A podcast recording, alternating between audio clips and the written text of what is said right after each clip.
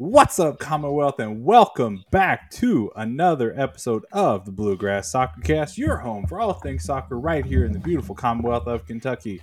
I'm, of course, Mr. Jimmie. That's Mr. Jon. Jon, how are we doing today, sir? I'm good, Jimmie. How are you? I'm good. And today we have a very special guest with us today. We have the head coach of the Northern Kentucky women's team, Coach Bob Sheen. Close enough? Very How'd I close. do it? Very Perfect. close? Give it to me, Coach. What, how do you pronounce your last name exactly? Uh, Sheehan. Sheehan. Okay, I was yeah, I was close. I just had a little more Kentucky twang on it.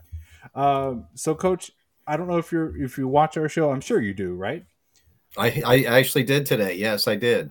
Let's go. Yeah. Um, so you know we always start our show with a nice, gentle icebreaker. So I'm going to click the random generator, and we're all going to go around and answer the question for today. Okay? Okay. You are only allowed to eat one food again for the rest of your life. What is it? Whoever wants to take that first. No, mine's is simple. Okay, what is it? it's a really the version I get a lot is a Marie Callender's microwave meal, but it's just Hmm. cheese, chicken, and broccoli Oh, and yeah. rice. Cheese, chicken, broccoli, and rice all together. I get everything I need out of it, and it's good. Yeah, there you go.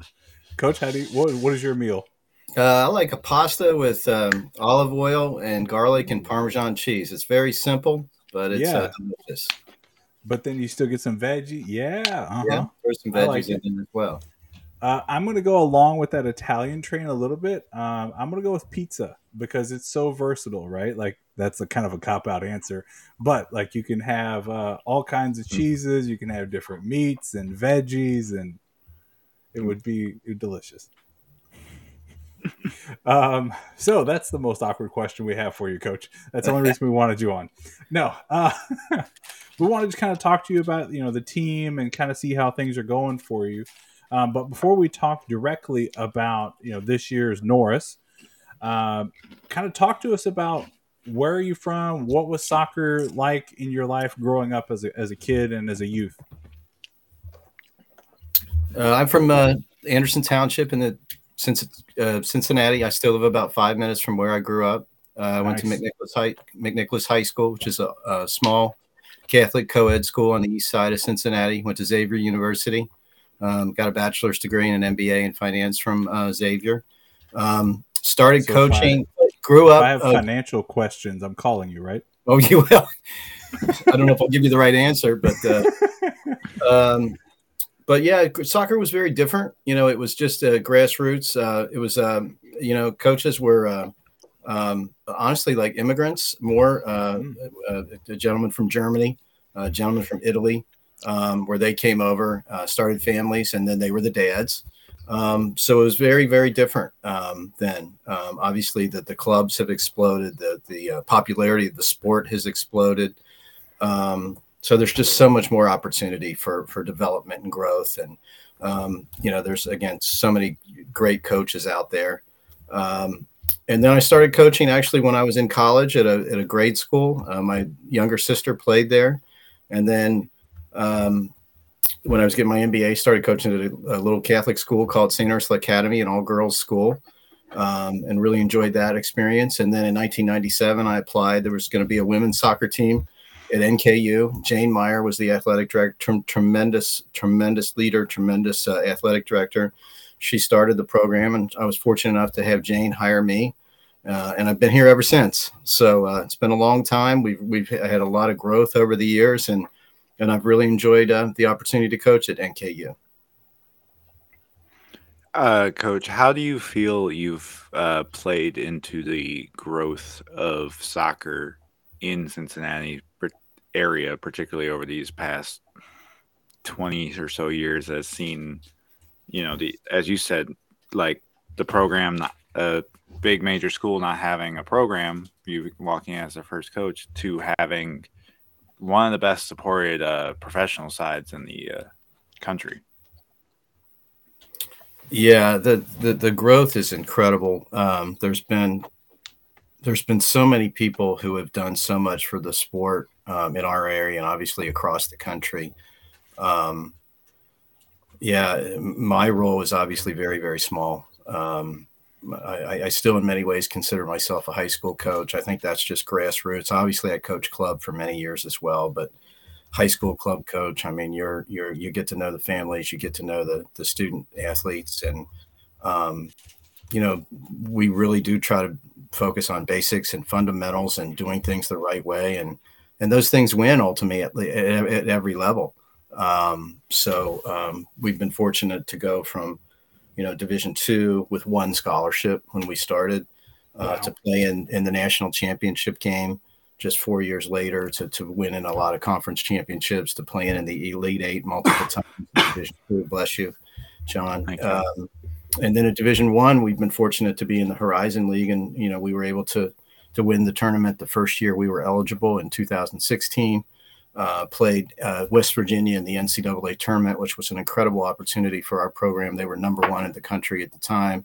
Uh, the National Player of the Year, Keisha Buchanan, was their center back uh, plays on the full Canadian national team. Ashley Lawrence was the center mid. She was, I think, recently ranked as the seventh best uh, woman in the world.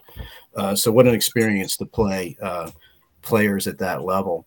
And then we were able to win it again in the COVID year, but we ended, went went down in penalty kicks. So we've been we've been very blessed to have incredible student athletes in our program. We have a great staff. Steve Bornhofer's been with me for 12 years. Terry Gorell's over 20 years. We have an incredible athletic trainer named Stephanie James. She does an amazing job. And, and our strength coach, Maggie Smith, played for us at NKU about 12 years ago. So we, we really have a good group, a good staff, and we work really, really well together. And I feel very blessed to, to work with the people that I do on a daily basis. Coach, I, I had an interview ah, a little over a year ago, maybe a year and a half ago at this point, uh, with the WKU coach, Coach Jason, Jason Neidell. Um, yeah. Both you and him helped start your current programs from the very beginning and build it all the way up. What has been the most rewarding part to you from having that opportunity to start literally from ground zero? I think the first year, what was I think so special for us, I was hired in May of 1997, and uh, we put a team on the field in August. So uh, interestingly, uh, we, we only had one scholarship. I, I, bless you. I didn't want to um, blow our full scholarship uh, right away. So basically, if you think about one scholarship, it would be a quarter of a scholarship per recruiting class. yeah. Because you got So we basically felt, field a team of walk-ons. We had 42 players that I had spent the entire summer quote recruiting to come out. And I remember at 9 a.m we were waiting for this parade of cars to to come in, and there were 17 players out of the 42 who actually showed up. And we we kind of began stretching, and we didn't even get the balls out of the bag. And I called them over and said, "Congratulations! This is the very first NKU women's soccer team." and I said, "I can't cut any of you because there's only 17 of you here." and it was an amazing group. We ended up with actually two goalkeepers, 15 field players. We went seven and 11 that year and it wow. was just it was a tremendous group of people. And i think what, where i'm going with this story is there was such enthusiasm. Some of them had played on the club team uh, to be on a bus that said northern kentucky university.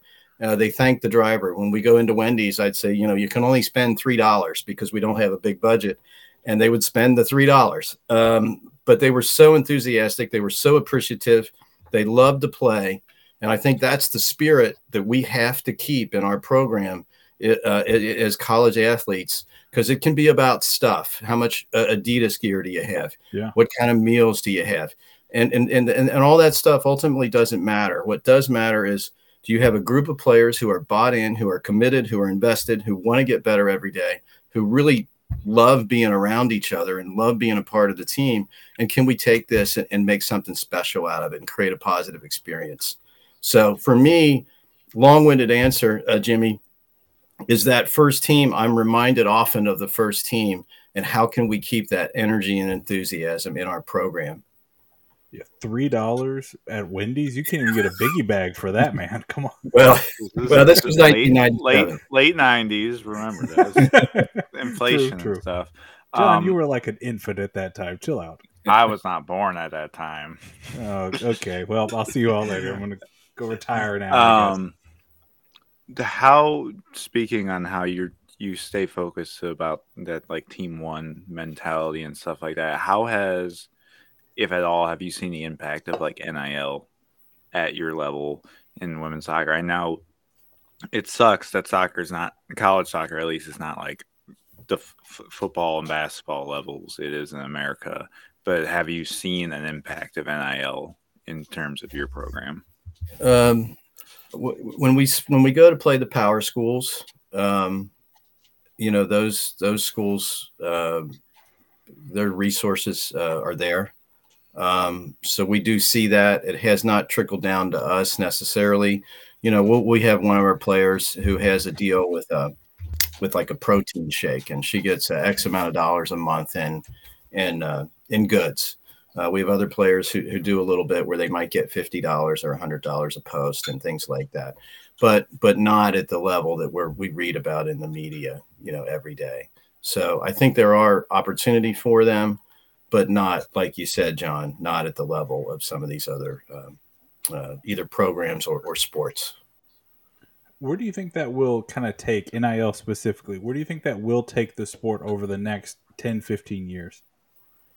I don't know. I mean, when you read about the the money that some of the players are, are basically making, um, it does appear that there's going to be a larger separation between, you know, we're we're a mid major in the Horizon mm-hmm. League, um, and it just does seem like there's going to continue to be a greater and greater separation in terms of resources, NIL funding. There's cost of attendance. There's Alston funds there's X amount of coaches who can be on the staff. There's directors of operations. There's student managers. There's all these things um, that uh, mid majors just can't afford. So uh, there probably will continue be, to be a separation of the powers and then the, the more mid majors. So can you see? Sorry, Jon. I just keep jumping in with a similar train of questions here. So do you see a, a, a, a wow, man, my brain just melted. do you see a, a, an opportunity maybe in the next few years to move some things around either in the horizon league or in others to get to a place that feels more competitive for nku or is conference realignment going to not totally affect uh, you all in soccer specifically as it does like football and basketball well, I mean, you, you really never know. I mean, it's it's a constantly True. evolving landscape. I mean, we were we went there was a period where we had truly we had a, a fifth year senior who had who had suffered a you know season ending injury and came back and played her fifth year. I'm going back. She was recruited to play in the Great Lakes Valley Conference, which she did. Then she played in the Atlantic Sun. Then she played in the Horizon League. So in her five years, she played in three leagues. I mean, that's a that's a true story. So so who knows where it's going? Nobody can really say where where uh, where it's going to go. There's potentially continue to be trickle down. Who knows? Uh, really, what's going to happen yeah. in the future? That's a great story because, like, I'm sure there are going to be. I mean, there are football players that are doing that, right? They're going JUCO, you know, mid major, and then you know the Big Ten or whatever, right? So, right. It's interesting to hear those stories about college players, especially women's college players, uh, that are doing the same thing.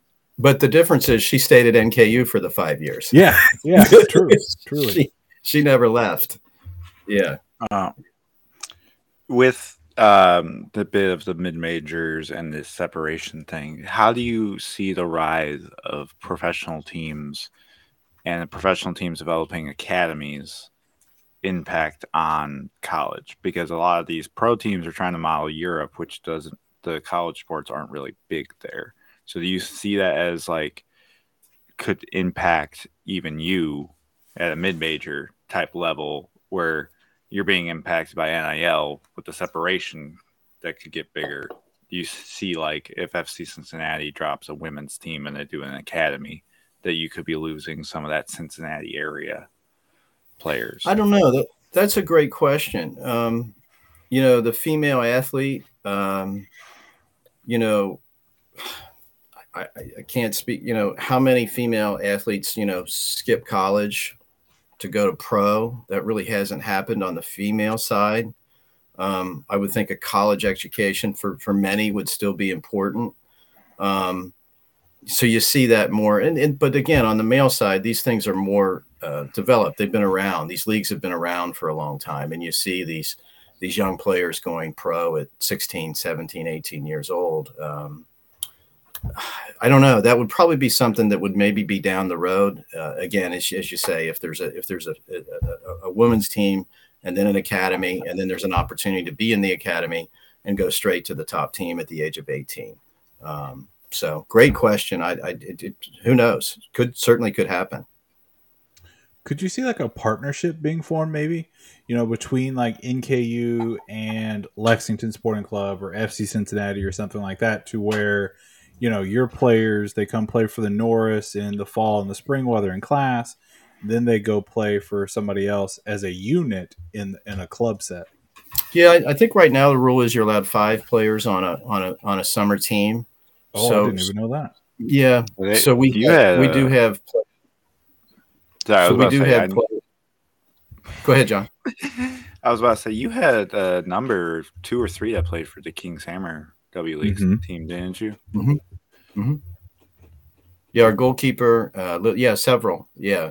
So um, unless that you know that changes, which again the rules are changing all the time, that it would li- be limited to five in the summer. Um, but that that could be something that could happen down the road. You just don't know. It's a great question, Jimmie. Uh, speaking of your goalkeeper, uh, Michaela is been playing outstanding as of late. Uh, That's an of- understatement. She's playing out of this world, Jon. She is jumping around like crazy. Yeah, yeah. Uh, you guys just recently had your uh, sc- uh, shutout streak ended this past match. Uh, how can you speak on her performance? Because it's not just like what uh, Marge Josephine's doing down in Kentucky, where she's having a few shots on goal. She is really like having eight to ten saves a game out there. Yeah, well, we really wanted to challenge ourselves. We were coming off a, a really hard year um, in terms of one less record and and and injuries and and and, and those types of things. So, so we had a choice to make um, as a coaching staff. And do we go with the soft schedule, or do we, you know, challenge our team? Um, and so we we chose the latter. So you know, five days into preseason, we went down and played at Kentucky, and I think that was really important for us. Um, you know, to play a team that's recruiting players in the SEC and on their home field. And, and to, it was a 1 1 game. Um, we scored on a restart. They scored on a restart. Um, and then we, we played Cincinnati in an exhibition, uh, shut them out. Uh, played at Louisville. And to your point, yes, Mick had a big day at Louisville. We were on our heels. Again, they're recruiting players to play in the ACC. Um, but again, we, we think these things will, over the course of the season, help our team develop and grow. Uh, so Mick has had some really, really big, big moments. There's absolutely no doubt of it. She's been fantastic, and she she'll be the first one to say she's got a fantastic back line in front of her. Our center backs, uh, Lydia Self, uh, uh Sophia Kapsakevich, uh, Jamie Laker, uh, Lily George, the left back, um, Alyssa Carnes is a left back, Maria Weefrain is right back. The back line is doing a tremendous job uh, in front of her as well. So um, it's been a really a team effort and the midfielders and the forwards. But Mick has done an exceptional job. We're really pleased with Mick. You know, kind of looking at the Horizon League right now, you've got Purdue Fort Wayne and you've got Milwaukee, who the last two years have really kind of led the league, right? In in points and in wins and so forth. You later, not this week, but next week, you play both of them at home uh, obviously, you're not going to overlook this game this week uh, at Oakland, but how are you preparing for playing top tier opponents in your conference at home next week? Uh, well, we're thinking about Oakland. Oakland had a tremendous uh, team, has a tremendous coach, and uh, we we're going to leave for Oakland on Wednesday. So again, it'll be Oakland. You're right, and these are quick turnarounds. You Thursday, yeah, Sunday, Sunday. So uh, we go Oakland, Purdue, Fort Wayne at home, and then we do get a little breather. Uh, we go Sunday to Saturday. So I think that'll be a nice week of preparation for us for Milwaukee. Milwaukee, I, I don't know the exact number. I think they've won 18 uh, the last 19, or could be 18 of the last 18 conference championships. I mean, they have been in, a power for years and years and years in the conference. And so they're kind of the team to – to beat, and they are again this year. So uh, Milwaukee has been a long-term power in the Horizon League in women's soccer. And that one was the 21, the COVID year where you all beat them, right? It was uh, 2016. We won the regular. Oh. We won the regular season championship, and then we played Milwaukee in a in a, a ended up in a penalty kick shootout. We ended up on the wrong end of the shootout. So, uh, but we did beat them in the in the championship game in 2016. Yes. Sorry, my my notes didn't go back that far. My bad. Yeah, that's okay. Yeah. Um, what is with the short week and stuff? How do you prep for that compared to obviously the pro teams might have a short week one or two times, but you've played between exhibition and the coming games. You're going to have 15 matches yeah. in a space of two months. Yeah. How is that type of preparation goes into that? Where yes, you're focused on Oakland, but you have a team that's coming on on Sunday, sort of thing. Yeah, so we there's a really a, a tremendous, uh, and I don't know if you guys have had access to it. It's called Wyscout, and so all these games are on Wyscout, and you can break down the games. There's a like 25 page reports on the on the games, and it's um, it, it, it, it identifies each individual player, um, successful actions, uh, passes, completed passes, one on one duels, aerial duels, um, goal expectancy as a team, uh, t- possession. Uh, there's so, so there's it's, it's it's it's a lot of information. So the coaching staff will be starting to prepare for for the games in the future. Um, so that, but with the players, we just we just focus on on Oakland. So specific to this week, we got home about 8:30 last night from Youngstown. Monday's an off day. Tomorrow we'll train for just about an hour and 45 minutes. Our strength coach will come out on the field uh, at the end of training for about 30 minutes. Uh, Wednesday, we'll actually leave uh, at about 11. We want to get the players to be able to get to class, uh, at least in the morning. And then we'll go out to Oakland. They play on grass. We'll train out there for just about an hour and a half. Um, Wednesday night, play Oakland 5.30 on Wednesday. Home back to NKU probably about midnight. And then our strength and conditioning coach will have a really good recovery for a good 30 minutes We'll have a light training session Friday – We'll have a light training session Saturday, film review, and those kinds of things, and then we turn around and play Sunday. So these these games, you have to be really careful because you only have a couple of days between games, and you want to learn from the last game. You want to try to train, but you can't overtrain. Uh, as you guys know, you know your players are some of your players are running eight to nine miles of of uh, a match. They're they're sprinting 1,200 yards in a match. So the the demands on uh, on their on their bodies are are are pretty strong. Yeah, like that's uh, a lot. I don't run that far if I'm trying to get to a buffet, even.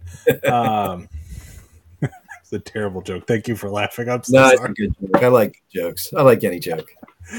um, Coach, um, I'm sure you you have seen it on our social media and stuff like that. We do a thing where we're sponsoring this college cup, right? And the whole concept behind it is I want to encourage uh, Kentucky schools to play other Kentucky schools. And by golly, you have hit almost all of them. Yes, uh, we have. So, talk to me about from your perspective. By the way, you all are tied for fourth in the standings right now. So, okay, very good. Um, talk to me about is it important for you to continue to play these interstate teams just to kind of you know see where you're at, or is there some kind of competitive um, nature amongst these matches, but you know, why do you keep playing all the interstate schools? Uh, uh, there's a lot of reasons. Um, obviously, it's good competition. Um, so again, there's there's a lot of really good schools in the in the Commonwealth who play really good soccer. There's a lot of Division One teams in Kentucky. Um, but there's also a budgetary uh, factor. You know, we can drive to Lexington and play a game and drive home. We can drive to Louisville and play a game and come home, and Bellarmine and EKU uh, and Morehead State. So, um, you know, resources. I think it's important to really manage your resources well, and uh, we can get good competition within within two hours of NKU. So why wouldn't we? Why wouldn't we play? Uh, you know, generally, I mean, there might be a game where we're going to go a little further, but why wouldn't we try to stay within two, three hours of our of our school and play really good competition? Um, and again, it's not as taxing on the student athlete as well. That, that we're mm-hmm. taking them out of class less time. They're back at a hopefully a reasonable time uh, to plan for the next game. You don't have that excessive uh, fatigue potentially if you have a six or eight hour bus trip. So I think there's a lot of reasons that you would want to play, um, you know, close games if if if they uh, if they can help your your program, and ultimately that's what we're looking for, and they can. Right. Jon, you got to get another question? Um, I'm trying to think off the top of my head. Uh, I got one more if you want me to go on and ask it. Yeah, you go. You mentioned um, Oakland plays on a grass field. Mm-hmm. Uh, does playing on turf versus playing on grass make a difference for your yourself and your style and your players and how they recover? There was a there was a year that we had we were going a lot from turf to grass to turf to grass. And a couple of our players, this is a few years back, it's not really even any of the current players. Um, they were starting to have some shin splint, not, really going into the compartment syndrome, but they were struggling with the, the bouncing to different uh, surfaces. Um, and I'm sure there's studies on those types of things. Oh, yeah. Um, yeah, right. but yeah, mentally, um, when you know you're on turf. So, uh, some of the fields that we go to that are so well manicured and so well groomed, it's like playing on turf anyway. Mm-hmm. So I don't think it impacts us in a negative way. I don't think it impacts us in a positive way. Um, I just think you just have to go play. And these these these young women and young men have grown up and played on grass. They played on turf, so they they've been on all the surfaces anyway. So I wouldn't say it's a it's a factor in, in, in, the in the end result of a game. But you know, we wanted it. We, we do you know at least want to acclimate them to the to the surface and the stadium. Right. Got to get used to. it. You got to get the feel of it. If it's fast, if it's slow, if it's bouncy, yeah. etc. Sure. Yeah. How um important kind of to wrap up some of this how important is the student aspect still to you of the student athlete part. It's you're obviously a college coach; they have to be academically eligible and all that stuff to play. But how how much do you like focus on that? Like, you, have you had times where you've had to, you know, get a player's head in the right space because they're just they're caring too much about soccer over their schooling? Like, how has that handled in the especially with the weird schedule of women's soccer games at times? Uh, it's critical. We ha- yeah, we've got a great uh, academic staff. Um, you know, our, our freshmen, our, our, our, our role is you have to be in study table until you get a 3.0 or, or better. And most of our wow. players are in, um, you know, the tougher majors, you know, the biologies, the chemistries, the, the health sciences, uh, uh, business, you know, it's business. We have psychology we have education majors. So a lot of different majors, but uh, it's critical to us. Uh, about three years ago, our team GPA was a 3.82, and that was seventh in the country out of men's and women's NAIA Division One, Division Two, Division Three, and we felt really proud of that accomplishment. We've had uh, 18 straight uh, years that we've we've earned the National Team Academic Award. So, you know, when we talk to recruits and, and prospects, it's just not talk; it's it's real. I mean, I send out texts two or three times a week to our incoming freshmen currently reminding them what the hours are of the study table. How do we get the hours? And it's important to get the hours. Now, I will back off them, but they're um, just incoming freshmen. And, and again, sometimes you need to communicate a little bit more for them to understand exactly what the expectation is and what they're supposed to do. And they, they've been fantastic, obviously, because they're, they're super uh, young ladies um, from great families. Um, but yeah, it's it's it's really critical. Again, I mean, we're a mid major. Uh, let's let's face it. Our goal is to graduate to have a positive experience. We want to win some games along the way, certainly, um, and compete for championships. But uh, but their education is is, is number one, the, the most important thing. Absolutely, yeah. Uh, we could have a whole another converse, another thirty minutes worth of you know the academic experience for student athletes. I we'll have you back on for another day because that would be a lovely yeah. conversation. Um, yeah, Coach, we have talked at length on this show about promotion and relegation. Um, can you talk to us about your thoughts on promotion relegation? Do you think it's right for you know America, that kind of a thing? I think it'd be amazing. I think it'd yes, be fantastic. Let's go. Uh, I mean, let's face it. You you have to have motivation sometimes. So if your if your team is motivated, if your ownership group is motivated, you know you're motivated. You know if you fail, you get relegated. If you succeed, you go up. And, uh, and you know that's the honestly, it's the American way. I mean, we're every we're, we're competitive by nature, yeah. and uh, uh, yeah, I, I think it's I think it would be absolutely fantastic. Yeah, I, I fully agree with you. Like it seems like the most American thing possible. right. Yet we we're like one of the biggest soccer countries that doesn't have it. It right. I guess it also seems very American to want to protect your assets and so forth. But like come on, like the the spirit of competition should fuel you through that. Do you think that collegiate soccer will ever, and I mean 50, 100 years from now, have promotion and relegation? I don't know. I mean, who knows? Because again, these power conferences are going to, the resources that, that, that they have available to them, um, you know, and if you have football, it, it does trickle, in our case, to women's soccer uh, mm-hmm. big time football. You know, you're having a you know fifty million dollar a year tel- television contract. I mean, that money does trickle.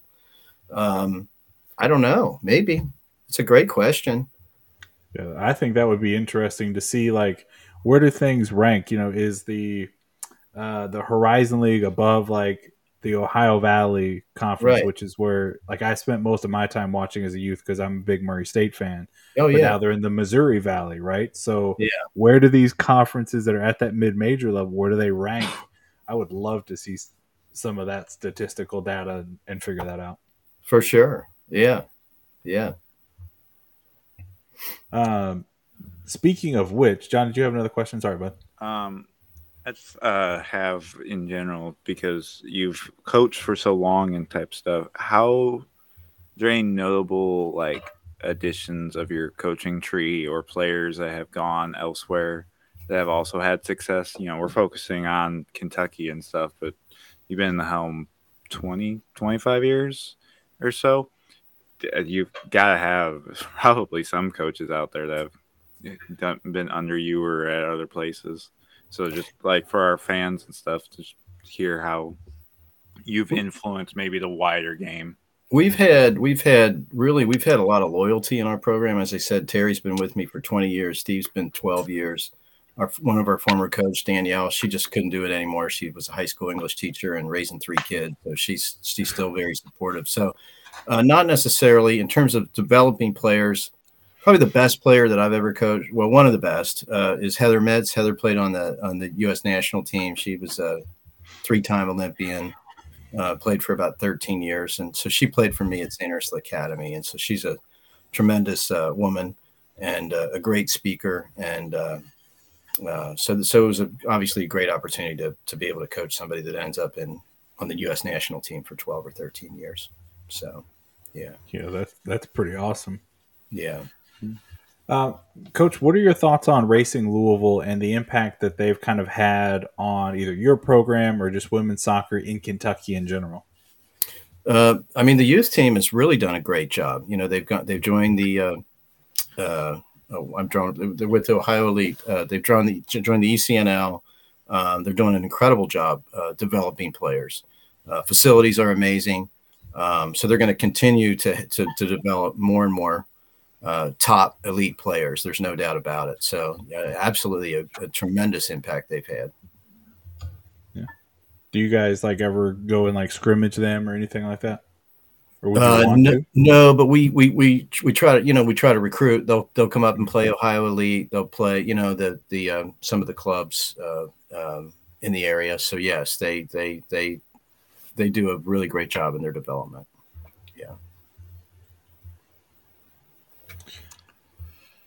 Jon, you got one more question in you, or we want to let him go?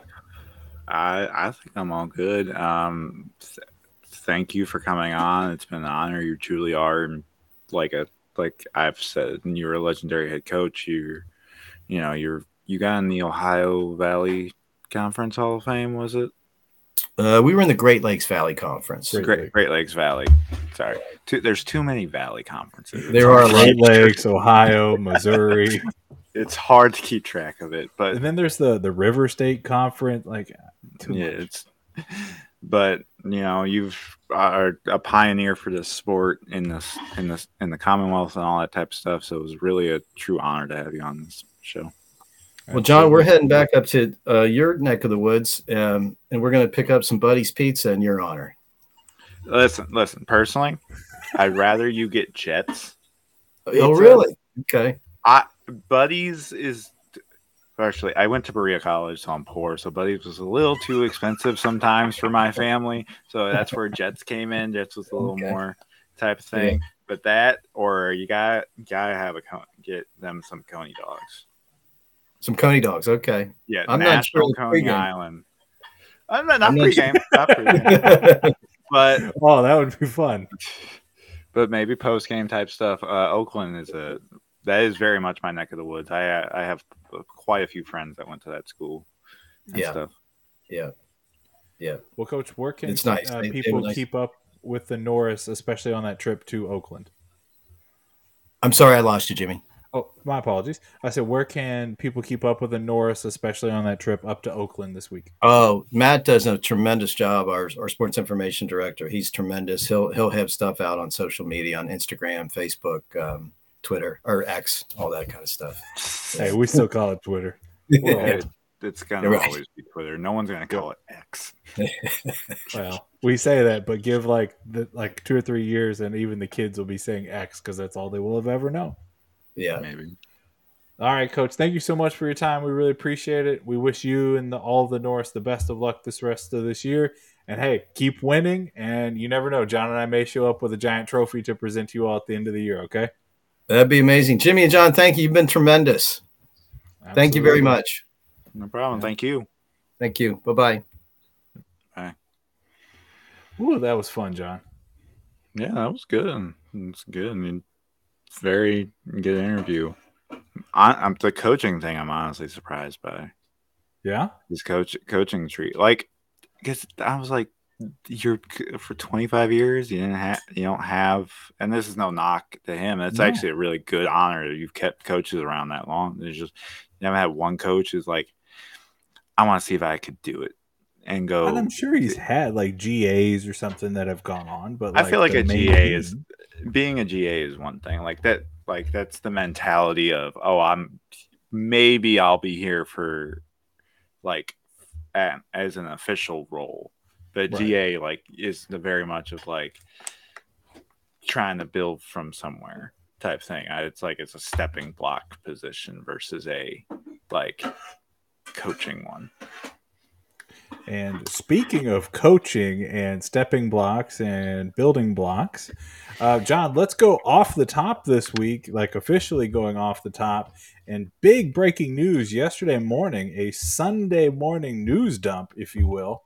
Um, Lexington Sporting Club coach Sam, Sam Stockley steps down from his head coaching role uh, into the permanent full time role as sporting director. And they name um, Nacho uh, as the Novo. interim. Yes, Nacho Novo. Sorry, I was looking for his last name and I couldn't find it. If you couldn't tell, uh, Nacho Novo as the interim coach. Jon, this is big news. What are your thoughts? This is very big news. Uh, I will say, and uh, this is just my current sort of gut reaction to this. Um, it, I feel like this move is very one. I never thought Stockley was going to be the coach long term, specifically because he was doing sporting director role at the same time, and he was first brought in as our sporting director. He wasn't like brought in as a coach, and they put. No, he was always in as the sporting director.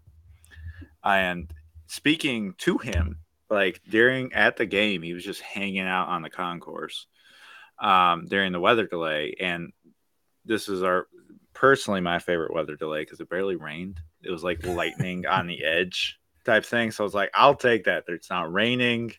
Granted, we had to wait two hours for the game, but it's not raining. It's not like you're getting soaked and that type of thing and we're just talking and he with me and tyler from uh, crane kids lex and he's just stating like how he doesn't he needs to be able to focus more on the sporting director he's said this time and time again how he wants to build this like core team type of thing this club that's really like youth driven uh, like is going to develop talent, that sort of thing. They're not going to be like the other clubs. There's just so much turnover in this league. It's like a core group of guys. You know, if we do have turnover, it's going to be every few years, not like basically bringing bringing in 15 guys a year type of thing.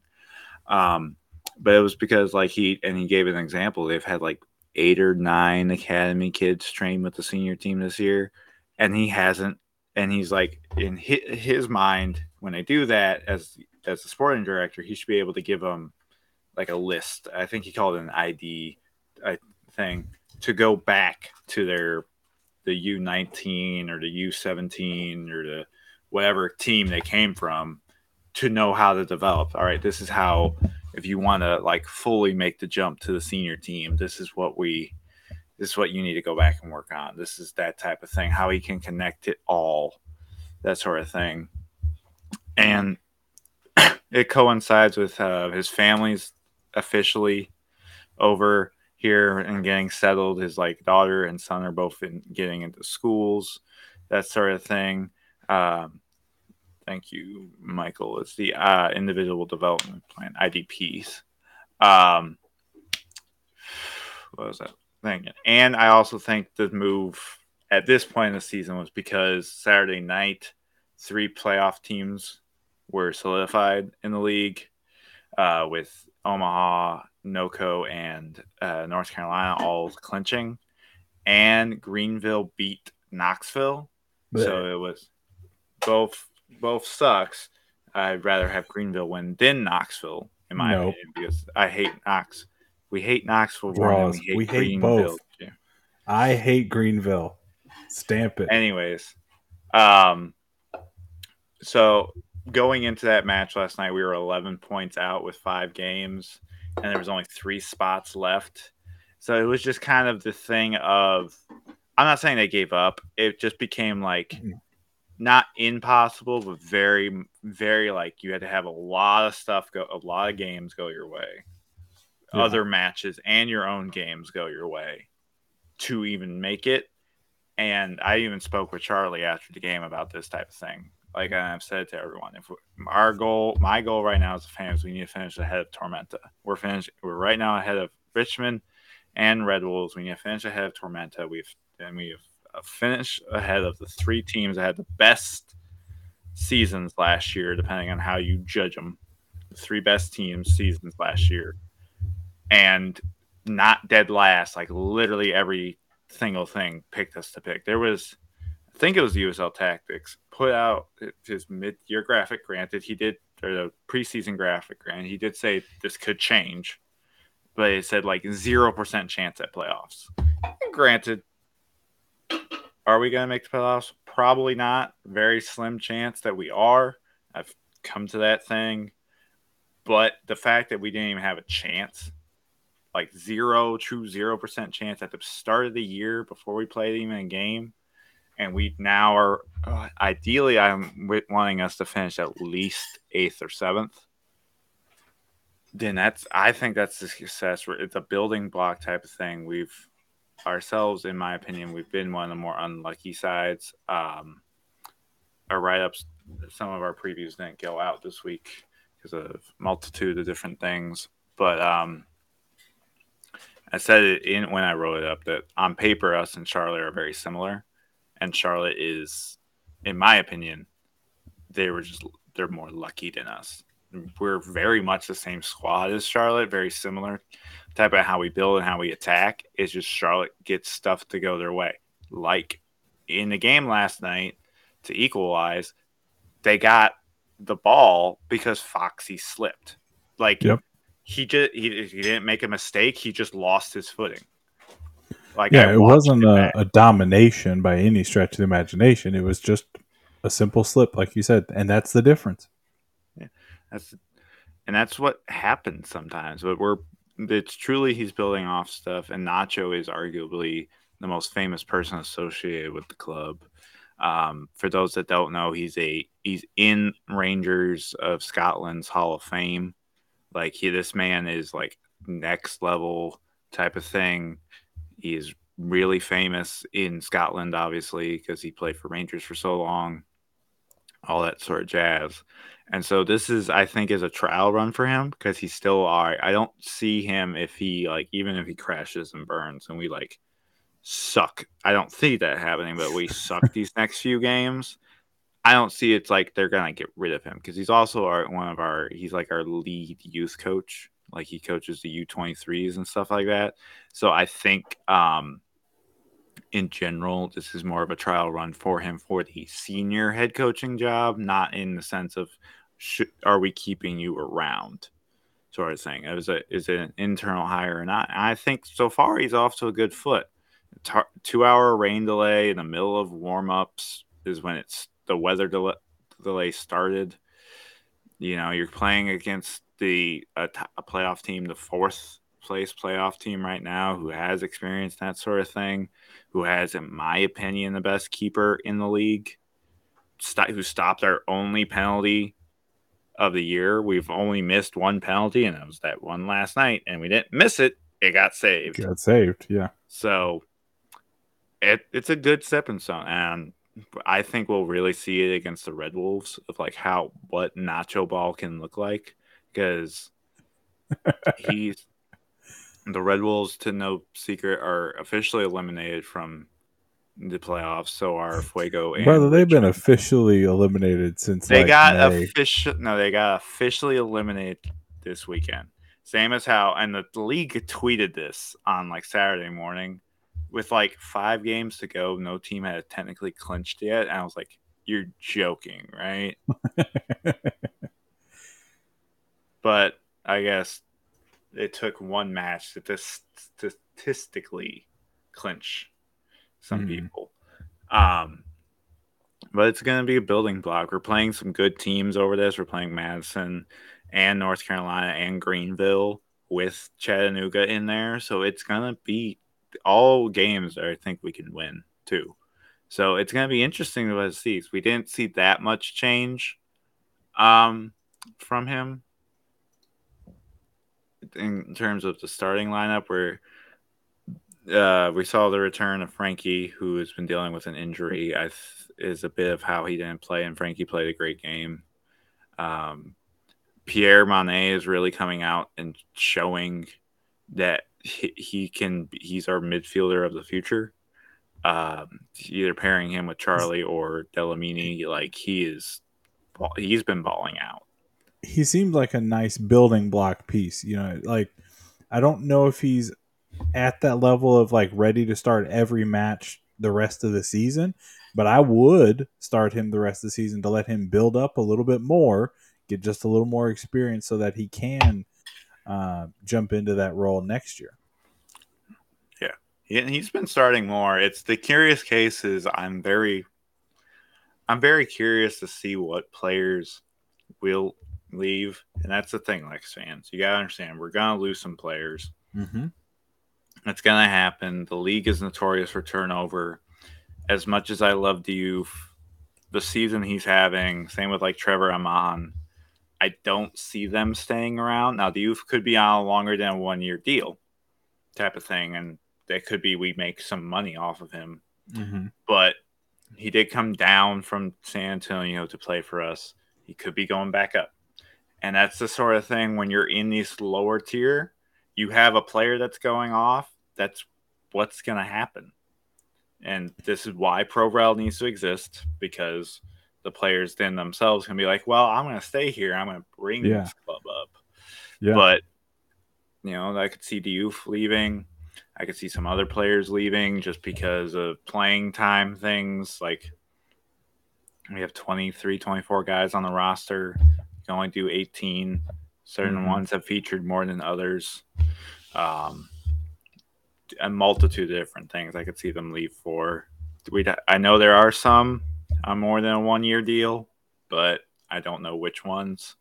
So we'll really see. But I would just it's going to be interesting, and I just enjoy the ride for the rest of the year because it's also going to be your last Lex fans who are true soccer fans in Kentucky. You're going to be going into your last like normal off season where there's no soccer because come next year uh, we have three teams playing instead of two.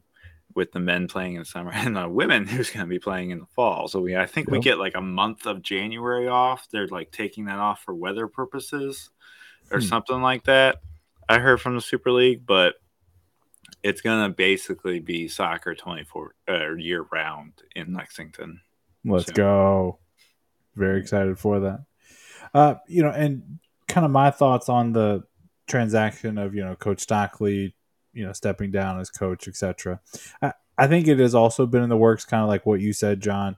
Um, every time I've seen Coach Stockley, he has always talked about, um, you know, hey, these young guys are really good, or hey, have you seen this young guy? Like that just seems to be more of what he is interested in and where he wants to spend his time right now. So I think it just makes sense that, you know, he led the team in and through the first year.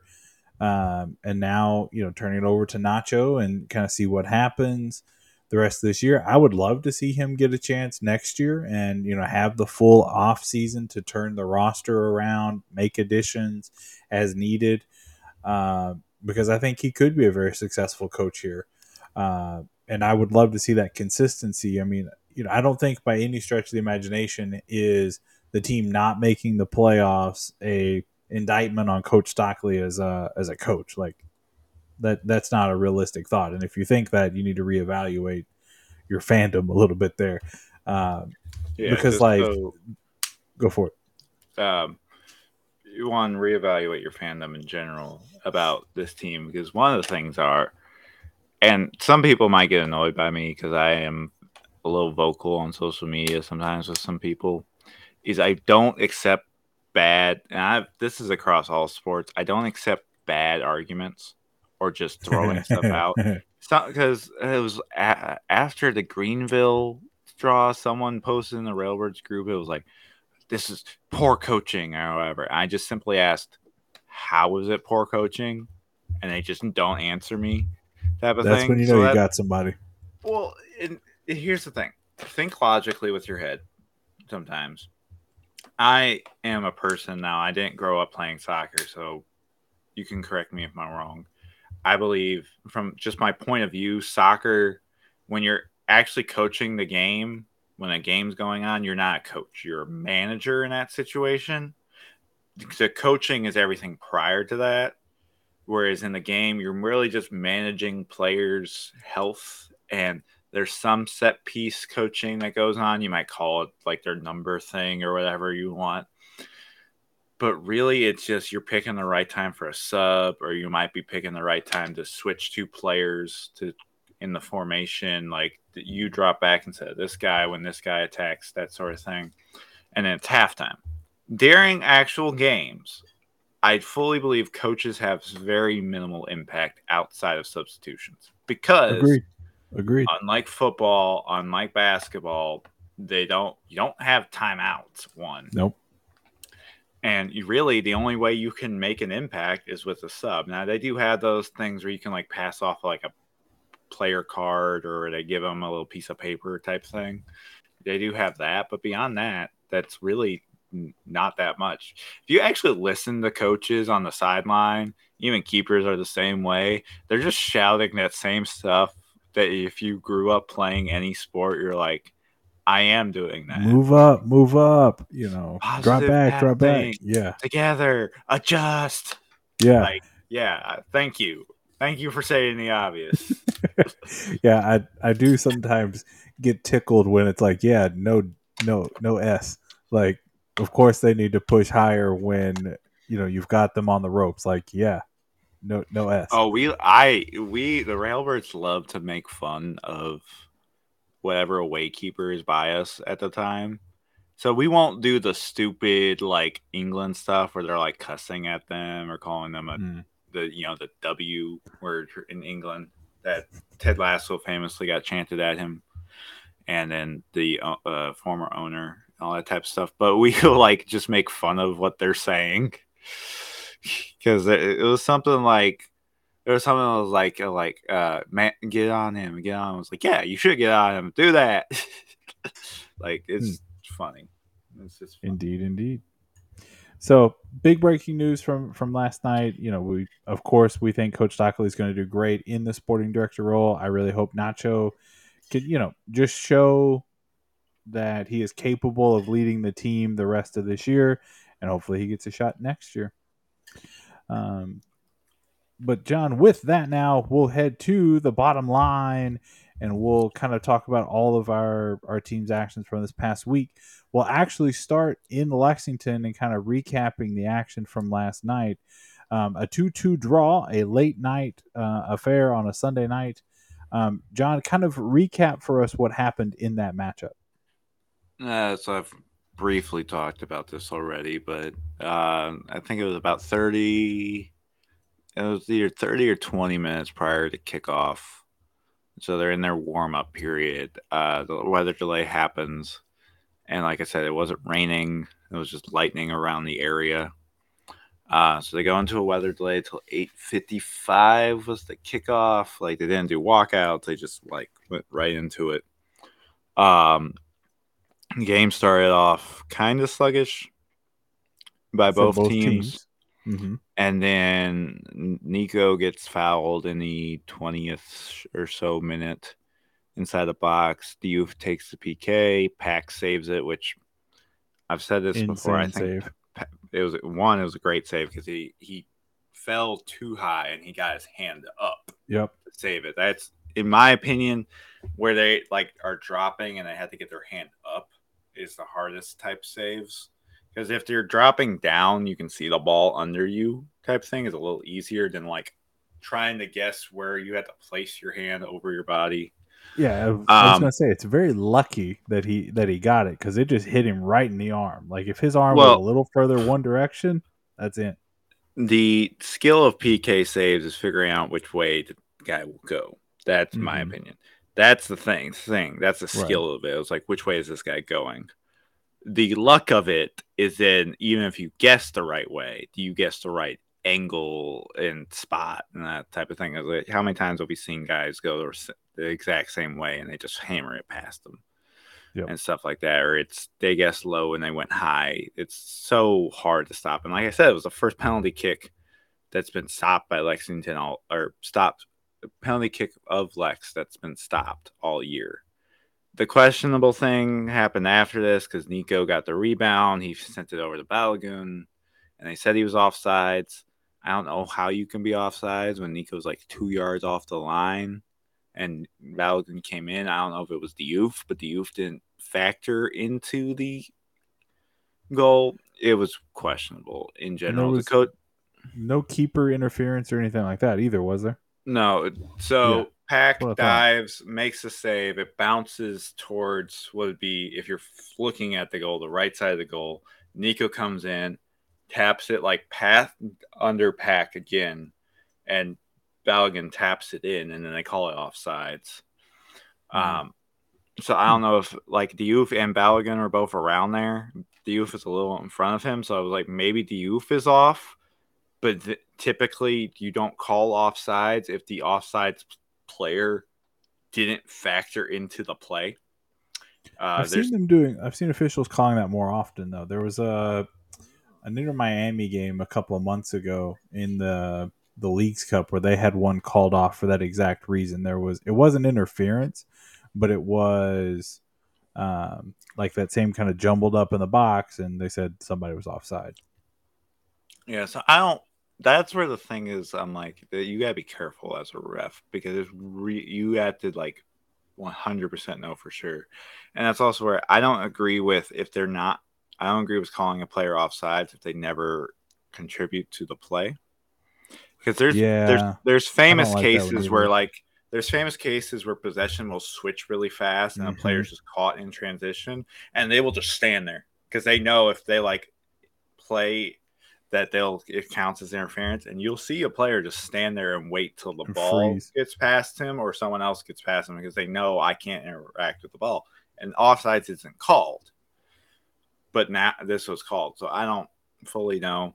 The ref thing was a little questionable all game.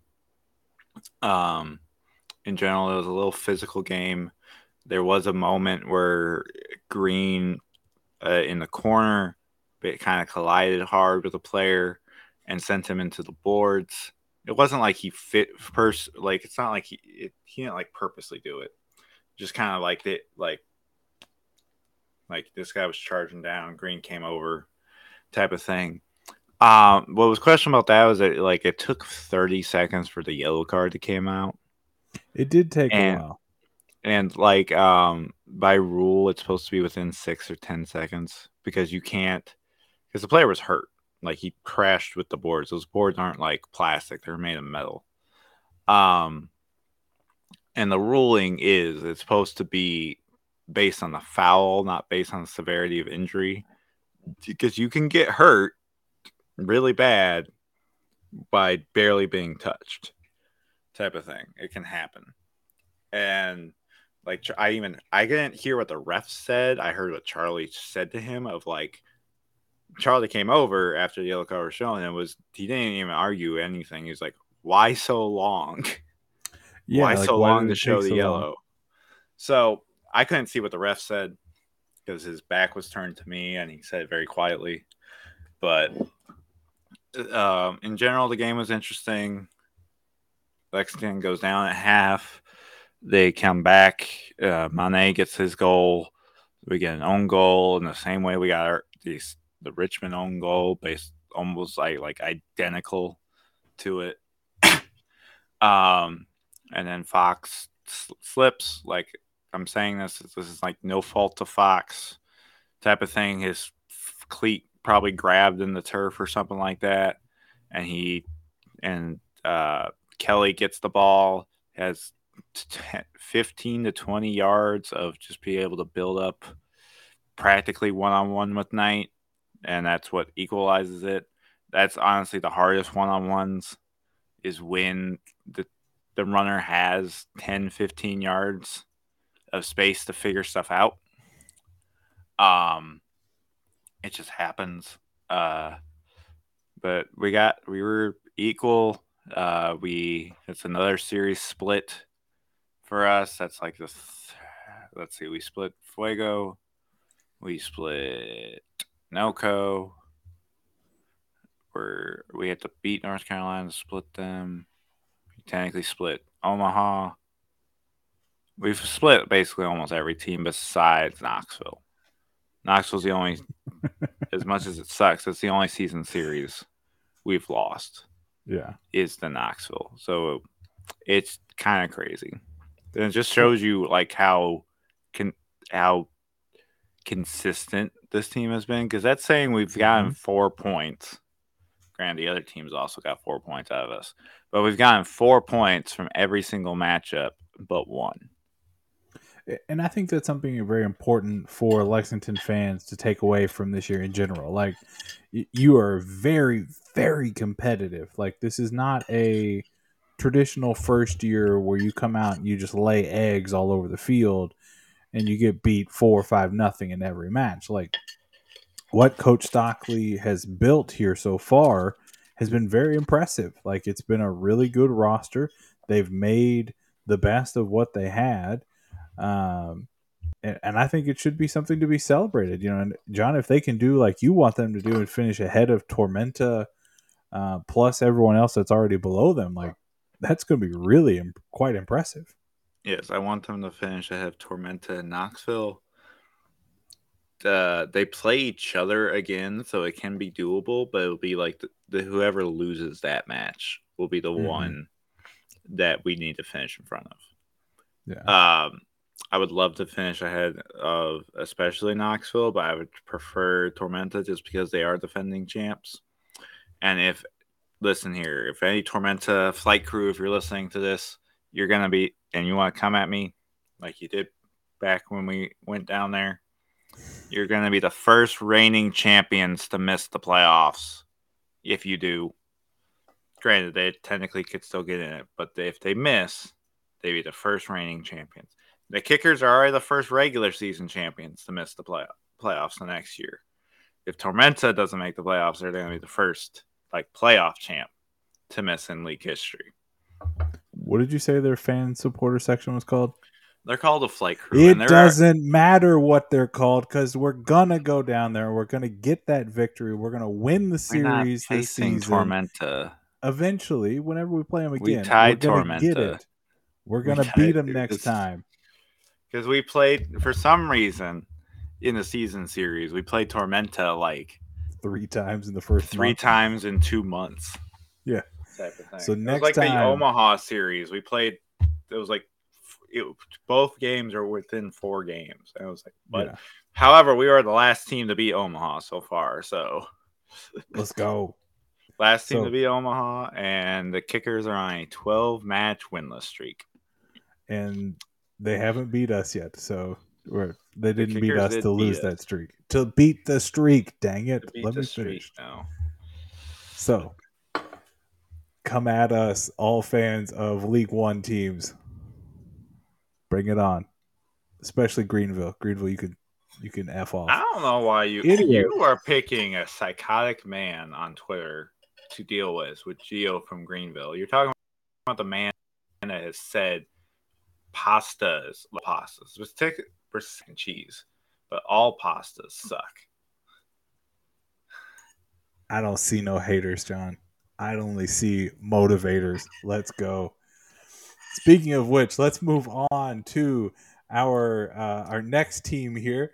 Uh, we're gonna go in reverse order here, John. So let's talk about Racing Louisville, who had a very um, disappointing loss over this weekend, dropping a match at home to the Houston Dash one to zero. Um, and this really was a major body blow to their playoff hopes. Um, with only 24 points left, currently two points shy of the playoffs. Yes, it is still mathematically possible for them to get in, of course. But with only three games left, Racing is in a pickle. And this team did not look motivated. They didn't look like the same team we'd been watching over the last month that was really energetic, that was really pressing um, uh, those upper division teams, you know, the the OL Reign, the Portland, etc. Even in that loss to North Carolina, like they still played really well. They played awful against Houston. Yep. They are back to not finishing. Sorry, I was eating. Yes. They are back to not finishing. Um, I spoke with uh, there's a pl- member of the Railbirds who's also a season ticket holder of racing. And he's very Mm. active in their. Uh, he's a board member of the Lavender Legion. Uh, Chris K- Klein, Klein, I think it's Klein. Um, Chris, feel free to come on the show. We'd love to have you. um, sorry.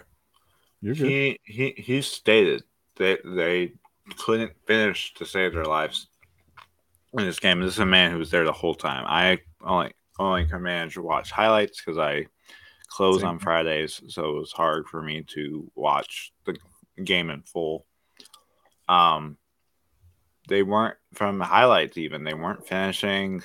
The Lund again, not barely even made a mistake.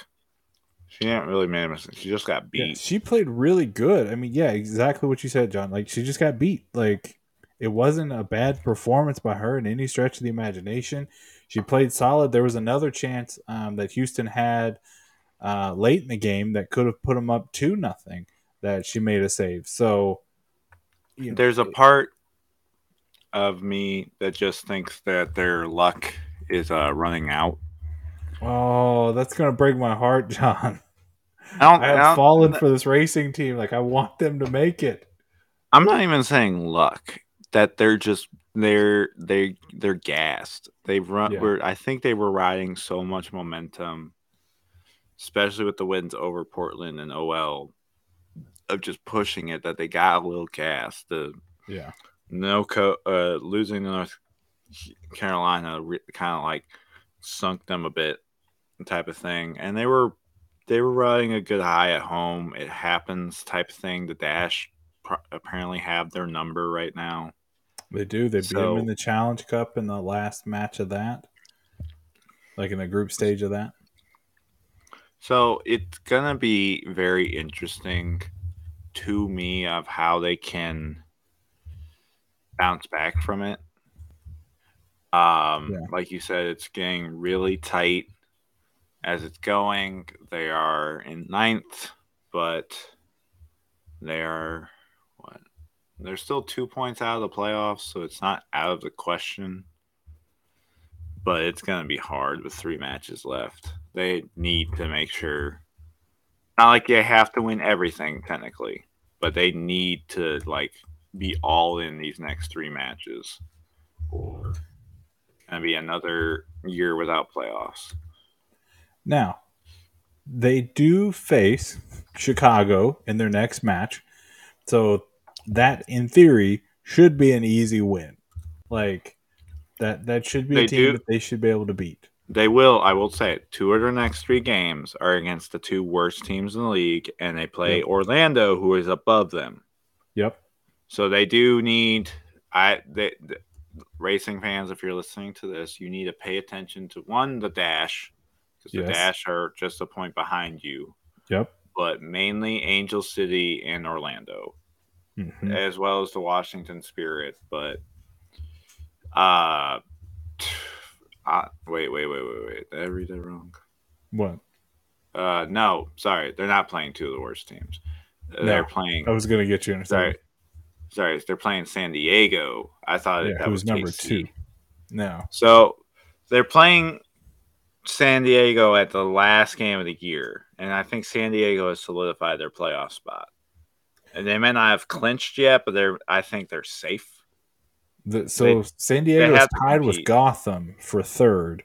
San Diego does have the advantage right now, but both have 30 points. So two matches between now and then, yeah, San Diego could easily lock that up and you know, maybe it gives racing a chance to to jump up.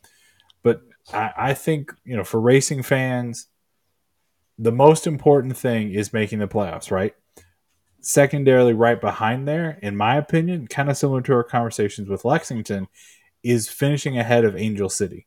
Like I think that is a big morale boost. I mean, not to get into moral victories or anything like that, but I think that would be a big boost to the team and a big boost to the supporter sections to just say like, "Hey, Angel City, you have billionaires as your your funding sources and so forth, and yet Racing Louisville was still able to finish above you in the table." But I really think they're going to beat Chicago. Uh, and then it's going to come down to that match after that against Orlando. Winner of that, if there's a winner, probably going to make the playoffs. And then who knows what happens on that final day of the year, um, October 15th for Racing Louisville. So, any final thoughts on racing, John? They need to get back to what they were doing. Truly Yep. go out and attack. Finish what you need to be start doing. Lund needs to stay consistent. As a whole, they need to be consistent. I'm very curious to how this international break is going to affect them because they can't take any player having any sort of injury that might happen. Type I stuff think up. I think this break's going to be good for them. I think this is exactly what they need.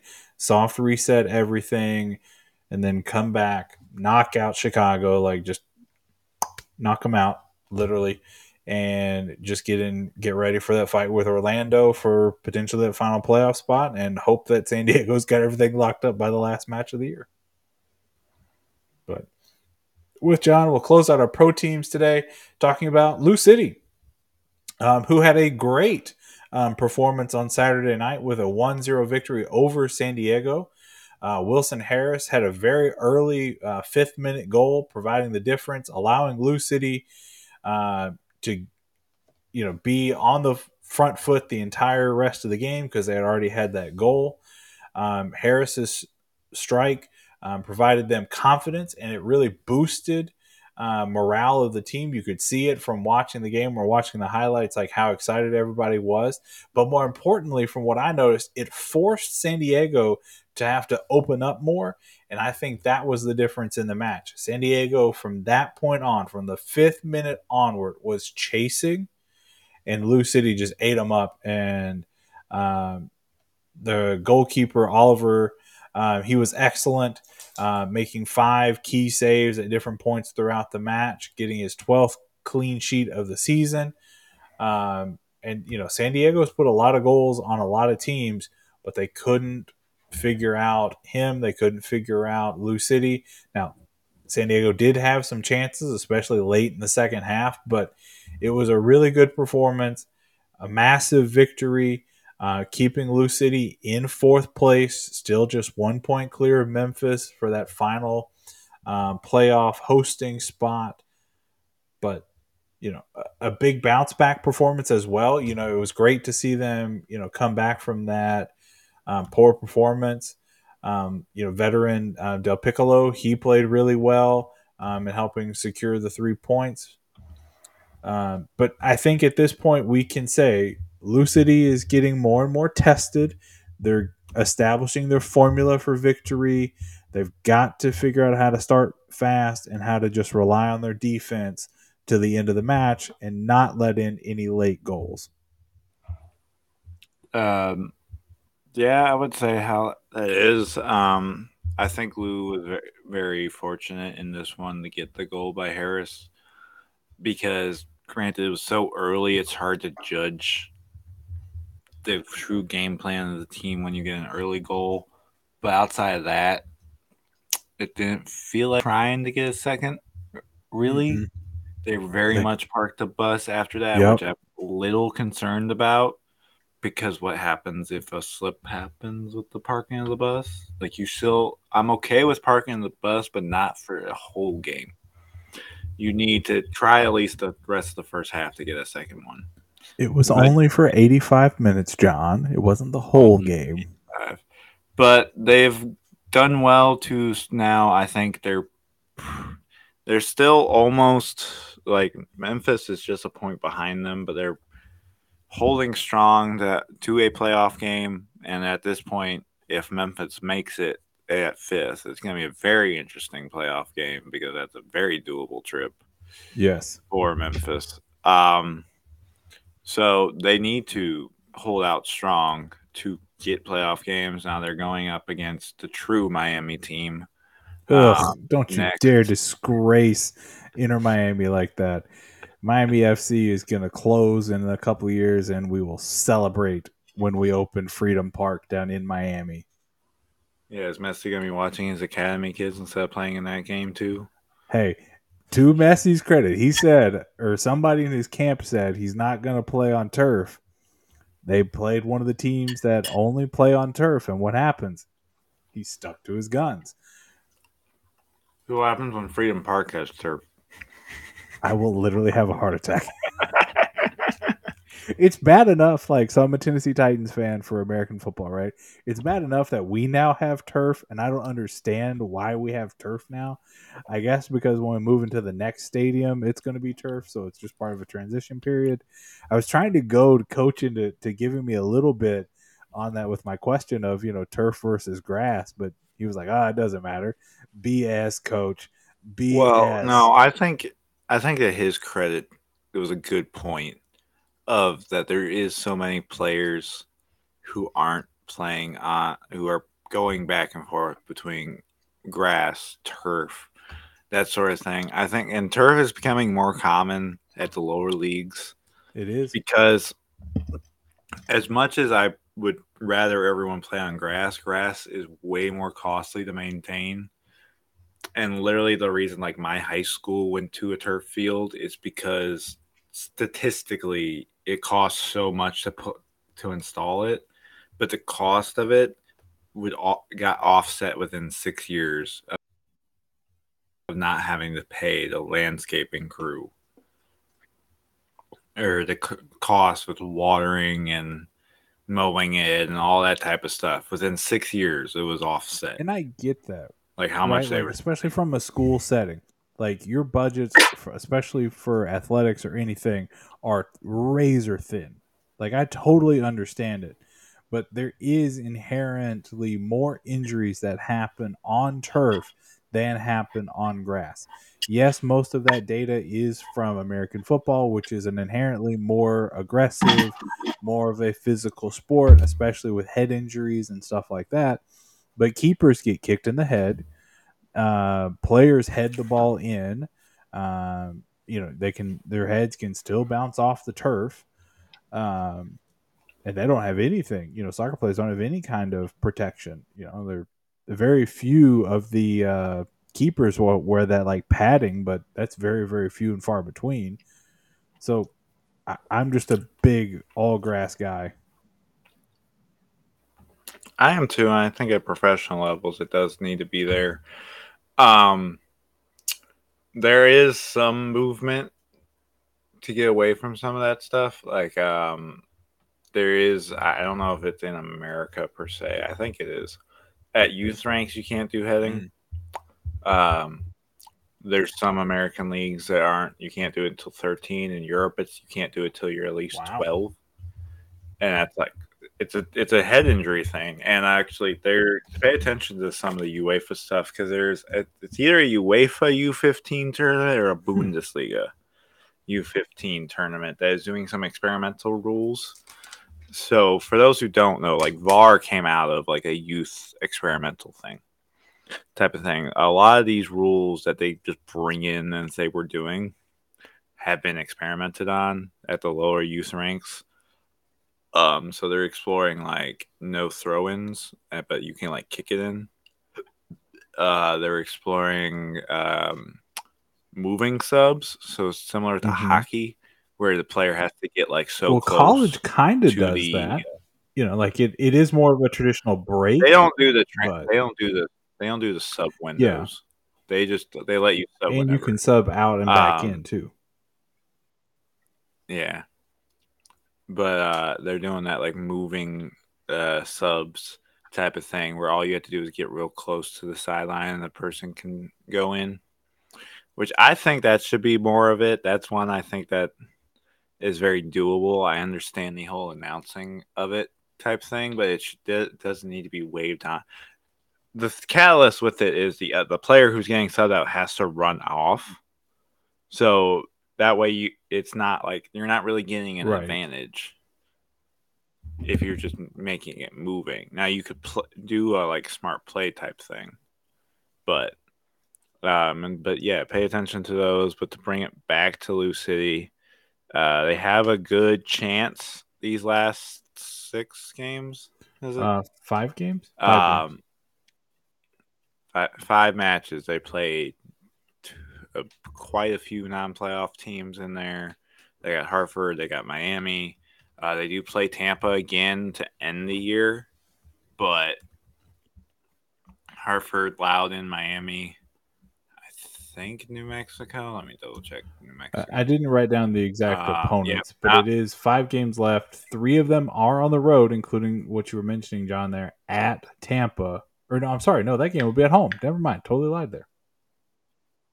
Yes, they play the next three matches on the road, and then they finish off two at home.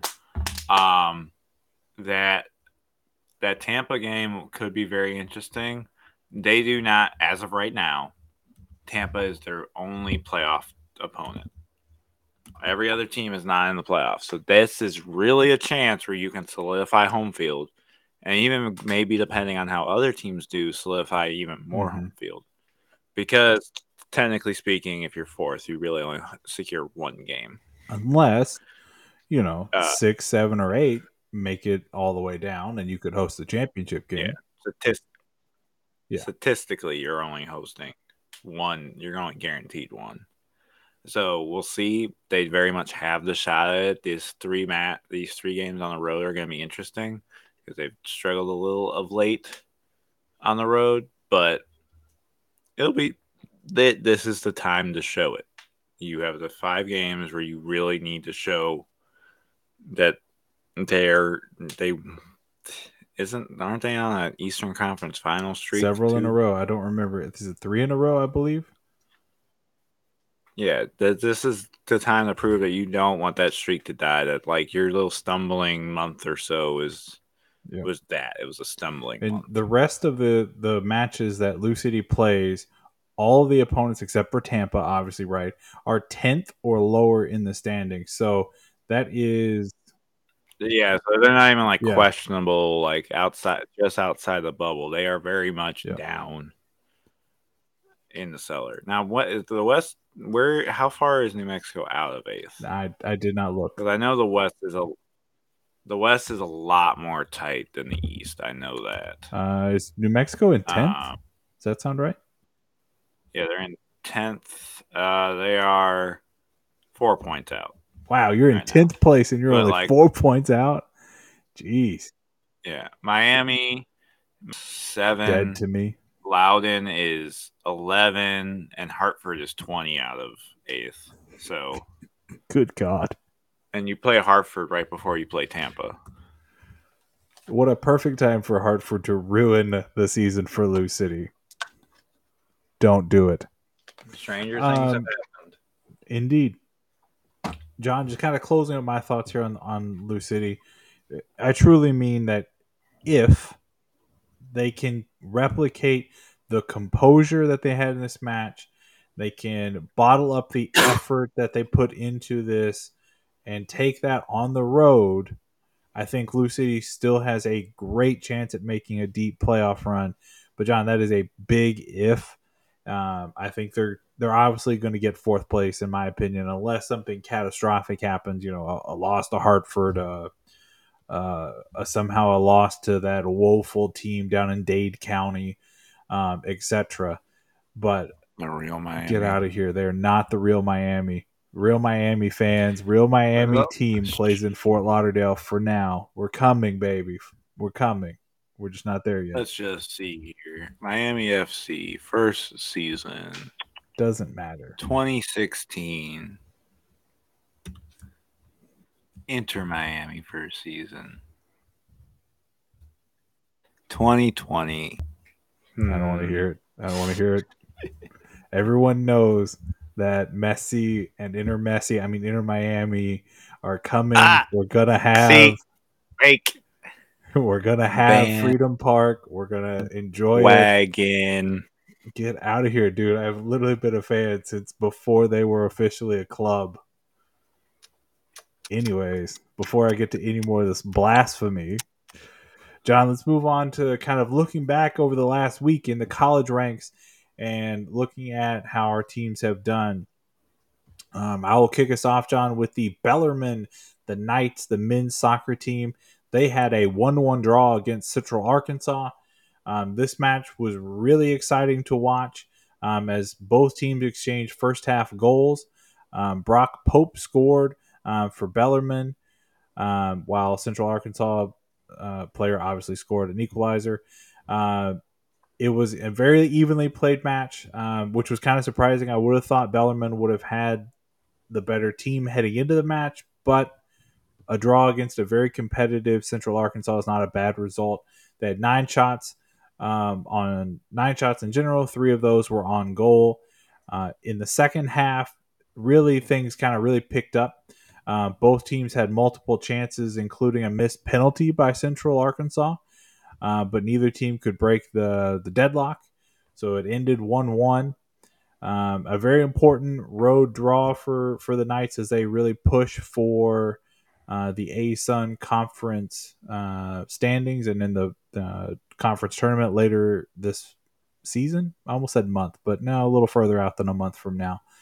Uh, but in my opinion, John Knights really good effort by them, hard fought, um, but you know they were able to get a result and then come back.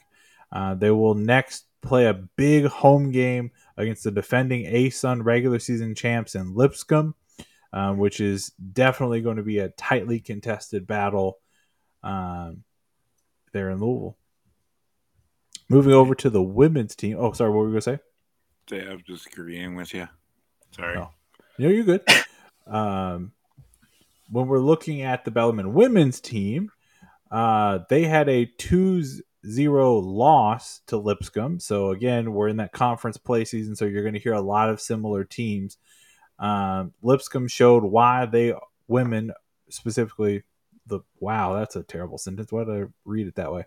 Uh, Bellarmine women, nope, still messed it up. Lipscomb women showed why they are the ASUN favorites after jumping out to a super early lead um, and just really putting the, the clamps down on the Bellarmine uh, and not allowing them to get a goal in.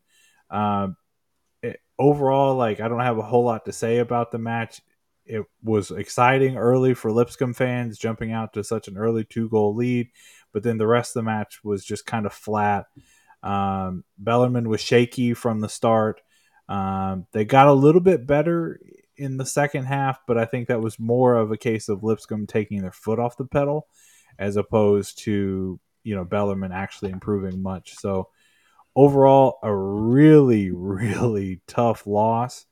Um, but they will continue uh, with conference play uh, later this week when they play Kennesaw State. All right, where do we want to bounce next? Eastern. Uh, yeah. All right. So the Colonels have. Uh, let me get to the right dates here. The Colonels are coming. They had a uh, so-so week to start off uh, conference play. They dropped a 1-0 loss to Lipscomb. They looked decent in that. Lipscomb did get a goal in the 37th minute off a penalty. So outside of that, you could say EKU took it to them or like was fairly fair with the, as you said, reigning champs. Mm-hmm. So, um, uh, off defensively, they played really good. EKU four saves. EKU it was a lot. It was a little chippy with a lot of fouls, but overall, the Colonels did play much. Have been playing much better in their conference of late. They got the 1-0 win over Austin Peay uh, with uh, Flush Paula. that P. Flush that P. With uh, Paula Herans getting her first goal of the year there. Um, you know, the, the the good start to conference play that went also ended a three match losing streak for the uh, Colonels and broke their scoreless run. Uh, so we'll see if the non-conference schedule, uh, purposely of playing a harder non-conference schedule, pays off. Uh, this week they got two road games, traveling all the way down out to Charlotte to play Queens, and then down to Kennesaw, Georgia to play Kennesaw State on Sunday. Lots of travel for the Colonels this week, indeed. Jon, what about UK? Uh, the men started the started their uh yeah started their first uh, Sunbelt play in the unofficial SEC Conference Championship, which I'm not sure how that I love works. it. I love it. I that. get it, but there's uh, other SEC schools have soccer teams, so I'm like, how is it? Do they? Do they have others have men? Because from what I had heard was that they the only SEC men's teams were UK and South Carolina. I know Alabama doesn't because I have raised that question before, and people are like, "You really think Nick Saban's going to let go of uh, of a scholarship or two for men's soccer?" No. Uh, this women? Oh, it is women. May- Maybe I was wrong. I have. I. I'll be dead serious. I don't. The soccer is the weirdest sport to me. Is why you don't have it because it's the one of the cheapest of fields. Like there's certain high schools around my area that don't have it, and people are like, "Well, that's because it's so expensive." Like, yes, it's expensive to play soccer, but it's not expensive to field soccer club teams have absurd fees to play it, but you Jon, cannot tell. Huh? I need to interrupt you for like two seconds. This is just a funny moment in life while we're sitting here. Uh, so Instagram notification: we have a new follower, Nacho Novo. Hey, what's up, Coach? I'm curious why Sorry. Probably because I tagged him or tagged y'all in the po- my posts to welcome him. Anyways, um, what was I thinking? Uh, soccer expensive. Soccer in field. general, it's not that expensive because if you really think about it, uh, in general, if you're trying to get all the equipment, that's one thing. If you have goals and corner Mhm. flags, it's really just cleats, and Yep. most of the time, players will buy that themselves. Shin guards, mouth guard, maybe. Some players don't use mouth guard, some do. Uh, goalie has the gloves, and then a bunch of soccer balls. Compare that to mouth guard for every single player, helmet, shoulder pads, the padding that goes in your uh, Pants, thigh pads or whatever they're called. thighs, knees, hip, butt. All, all, add that all up. and it's basically double too because you they you played the offense and defensive people. You can't tell me soccer is more expensive to field than football. It's just when you have a football team because living in Eastern Kentucky, no one liked soccer thirty years ago, forty Nope. years ago. Nope. They didn't even know what it was. I think they did. They just didn't care. Right. Um, I guess I have to be careful because we're getting to that point where it was almost 30 years ago when the 96 team won uh, gold medal in the Olympics. Yeah. Um, but the EKU or UK uh, dropped that home match against South Carolina 1 0. Another early goal uh, doomed them with uh, South Carolina scoring in the 27th minute. It's a little chippy affair um, by both sides, but again, Kentucky's offense was a little better in this route, and their defense played pretty good. Uh, just surrendering like three shots total on goal, but it's their offense needs to like find net. They're getting shots, but they aren't finding the net. Uh, they'll hopefully do that as they go up to play Ohio State uh, uh, tomorrow. Good luck. Uh, Ohio State's not ranked. I know, but sorry, uh, WKU football fan here.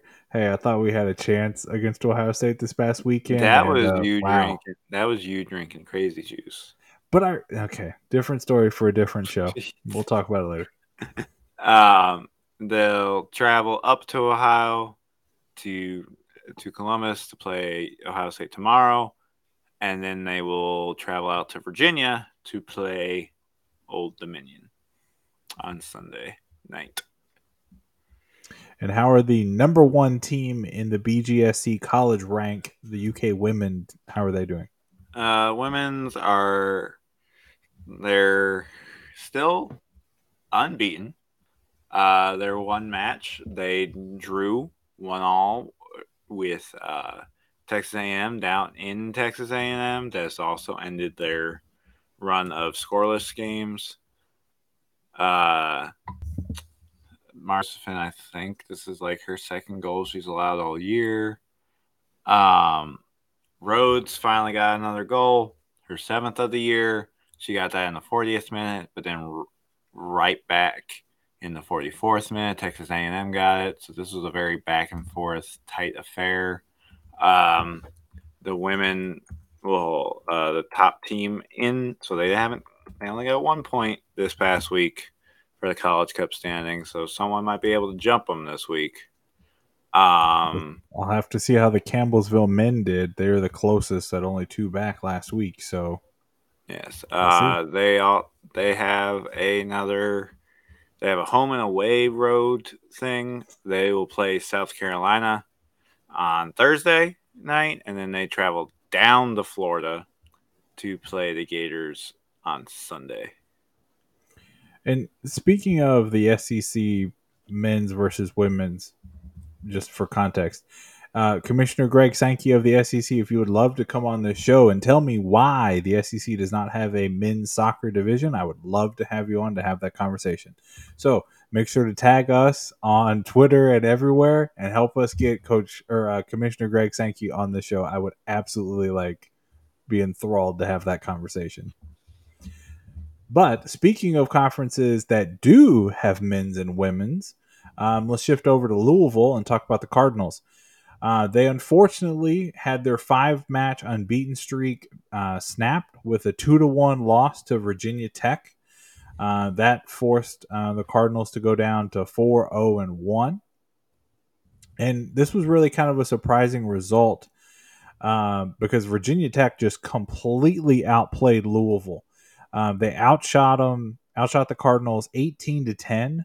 Um, did the Hokies. They controlled possession. They applied constant pressure on the Cardinals all day.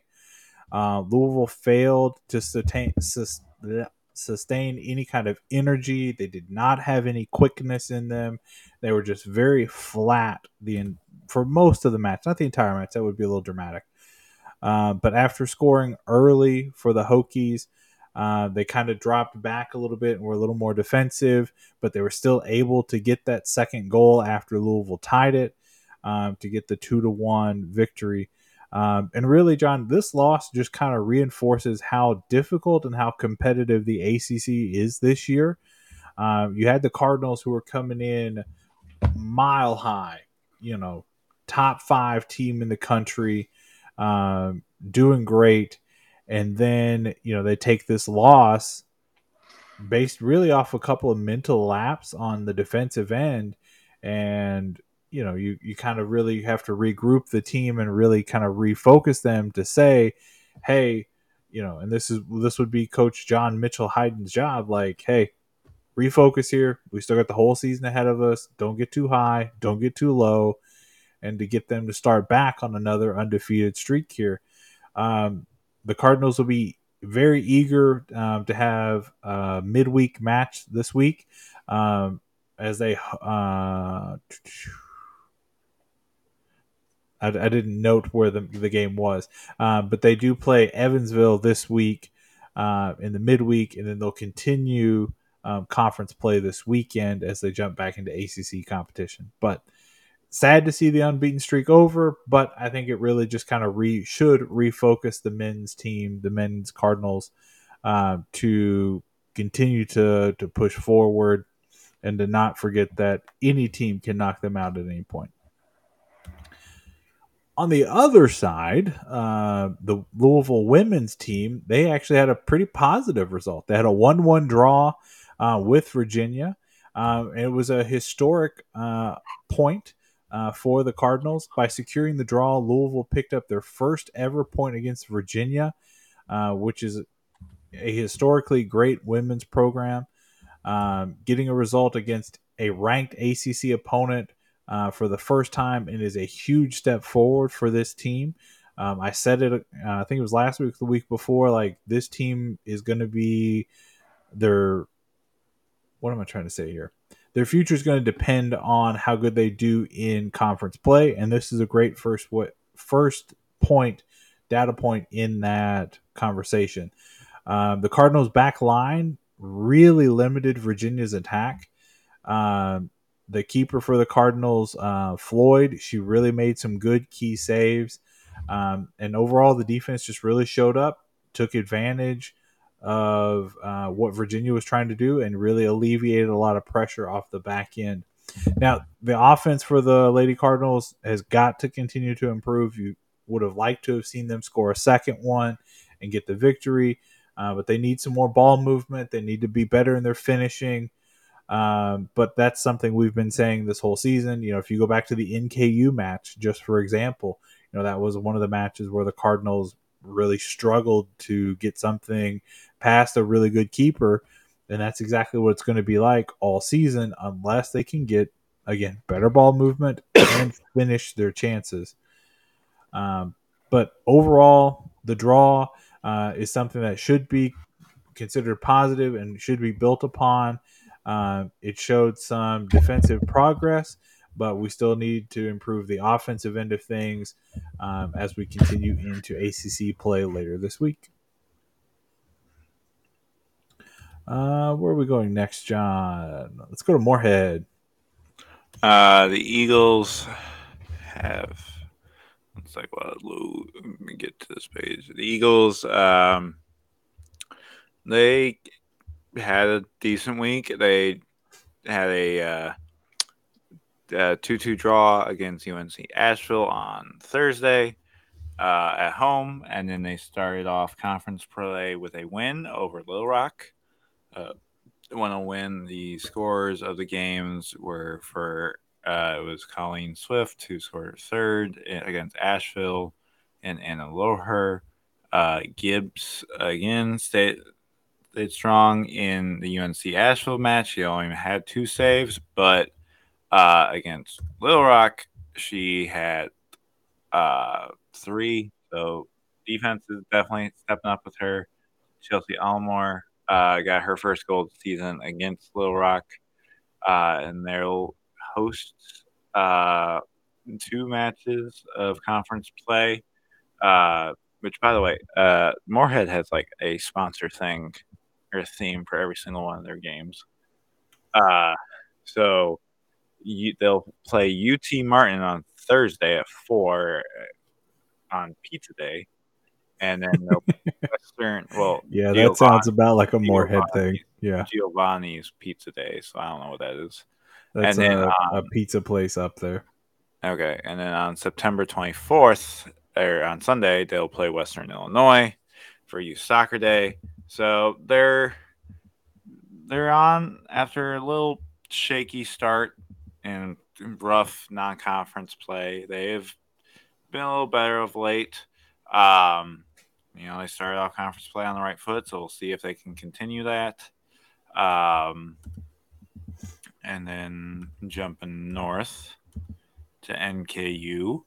Uh, the men had a bit of a rough hit or miss week. Uh, on Tuesday, they lost to Bowling Green and Bowling Green to one. Uh, with Sam Robinson scoring a goal in the 34th, but that was quickly answered, and then they got uh, NKU got another goal, or not NKU. Bowling Green got another goal in the 71st, so they kind of to solidify it. But then they rolled Oakland in Oakland uh, with three di- three guys finding the score sheet: Canoe, uh, Stoddart, and Robinson all scoring. Um, with uh, let me find who was the keeper. Uh, with Nick Lemon making five saves in that matchup for the shutout. Uh, the men finally seem to have found some offense and gotten results that aren't just draws as of late. Uh, we'll see if that continues as they head to Evansville to face Southern Indi- Indiana on tomorrow night before hosting Detroit Mercy as they go back into Horizon League play, which, as a heads up, the men are kind of going back and forth between conference play and non conference for a bit until October. So, not every match, it's like every other game will be conference play. It's like not the ev- weekend games are conference play, right? For the Um, most part. Yes. So for some reason they're playing they're doing this thing of playing Tuesday games, like doing a Saturday Tuesday type thing. The Tuesday matchups are non-conference. So the Southern Illinois Indi- not in Illinois Indiana matchup will be non-conference. The Screaming Eagles. Um, the women, as we've touched a bit on in our interview with Coach Sheehan, um, they their uh, shutout streak ended at one five matches against IUPUI um, in a one-one draw on Thursday, and then they lost for the first time in since it like there's actual season opener, like their legit one. Um, to Youngstown State to open uh, for their second Horizon League game in Youngstown. Um, that was more of a like just they're two they uh Youngstown only had two shots on goal or three shots on goal total and two of them went in. So it was very much a defensive affair and they just cracked at the right time for uh Youngstown. Uh the women will then play host to go up to Oakland as we've talked about on Thursday and then they will host Purdue Fort Wayne on Sunday. Big, big matchups for all the Norse fans that watch. Like, get out to those games, support the the women's team. Big Uh, matchups they- everywhere. All the teams. There's no, at least of the ones I cover, there's no team that's like truly and terribly bad. Um. So if you truly and terribly like just straight up like gonna get rolled type Yeah. thing, um, they're all ha- are competitive at least. The matches are still competitive and all that sort of things. So go out and support your teams yes, UK women's might be the more attractive team because they have yet to lose a match this year. But go out, support your local schools or whatever the best you can. They're all playing really good. Like Transy, I'm gonna put this in our daily report, which or weekly report, which will be a two week one this coming one because I got a little swamped with stuff and couldn't do it last week. But like Transy put 11 past an opponent recently. Damn. Um, yeah. So go support your local colleges. The majority of the time, you can get in for free. Um, if you can't, uh, just walk to another entrance, probably. there was a time Berea tried to charge something, and then I forgot like the other end has a gate as well, and all people just started walking through that other end. nice. How very Berea of you all. Um, Jon, I'll send us home here with the last two. Uh, Murray State had really a very impressive 0 0 draw with Missouri State over the weekend, um, earning points against the reigning Missouri Valley Conference tournament champions. And that's always a good thing to do, especially for the racers. Um, this was a rematch of the championship game from last year, except for this time, Missouri Valley did not find a late uh, winner. Um, so you can see that Coach Lodge's team has improved since uh, that first campaign in the Missouri Valley. Um, the Racers garnered uh, more chances in the second half and outshot Missouri State overall in the match, uh, which is definitely something to hang your hat on um, because Missouri State is one of the best uh, women's programs in that mid major range. Um, however, for the Racers, um, the offense still needs uh, a little bit of tweaking. They've got to find that finishing touch um, in the the box, and they need to spread out a little bit more. Like they can get kind of congested in times, um, but uh, they have a freshman keeper who had a shutout against a huge com- uh, conference foe, uh, which is always great to see. Um, Coach Lodge overall was very pleased with his team's effort and felt that Murray State did enough to get the win, um, even though the game did uh, end in a draw. So overall, this was a great statement performance for the Racers. You know, kind of showing that hey, they are a solid team. They're going to be a force to be reckoned with in the Missouri Valley, uh, and they prove that they can go toe to toe with anybody. Um, the Racers have two conference games this week. Um, the first is down in Nashville on Thursday at Belmont, um, the bitter rivals between Murray and Belmont um, that exist. Um, and then they play Evansville um, at home on Sunday for Pups at the Pitch slash Kids Day. So uh, for all our fans out in Murray, go out and support my racers. Uh, Jon, last one of the week. number one in my heart, though, uh, WKU Lady Toppers. Um, they had a really, really, really impressive 3 0 victory over Middle Tennessee. Uh, veteran Katie Irwin and Olivia Cook led the offensive efforts, with Irwin netting home two of those three goals. Um, their leadership was huge, and you could see it out on the field in this match. Um, you know the toppers took are absolutely taking home bragging rights over the biggest rivalry. You know they call it the the hundred miles of hate between WKU and Middle Tennessee. Um, so it was great to see them step up, get a, their fifth shutout of the season, but this time net home three goals on the offensive end. Um, they finally broke their offensive woes um, scoring those three um, ma- uh, three goals. That's more than they had in the previous five matches. Um, so overall, you know, WKU two, two, and five right now, one and zero oh in conference play, and the future looks absolutely bright. Um, here we are again, uh, Coach Neidell's team playing conference opponent and absolutely just decimating them. So a great performance by them. Uh, but I think I think Topper fans, we can take a breath. We can relax. This team's not as terrible as we might have thought at one point. Uh, and this was a Don't really nice takeaway. Fire the coach article ready to fire. Hey, man. Then you do more research and you find that, you know, things are better than than what they thought. Um, I was trying to load the schedule for the toppers. It's taking a second. Uh, just an awkward pause at this point. They resume Conference USA play um, later this week. Um, and we want to wish them the, the best of luck moving forward. But, Jon, with that, that will kind of end today's show.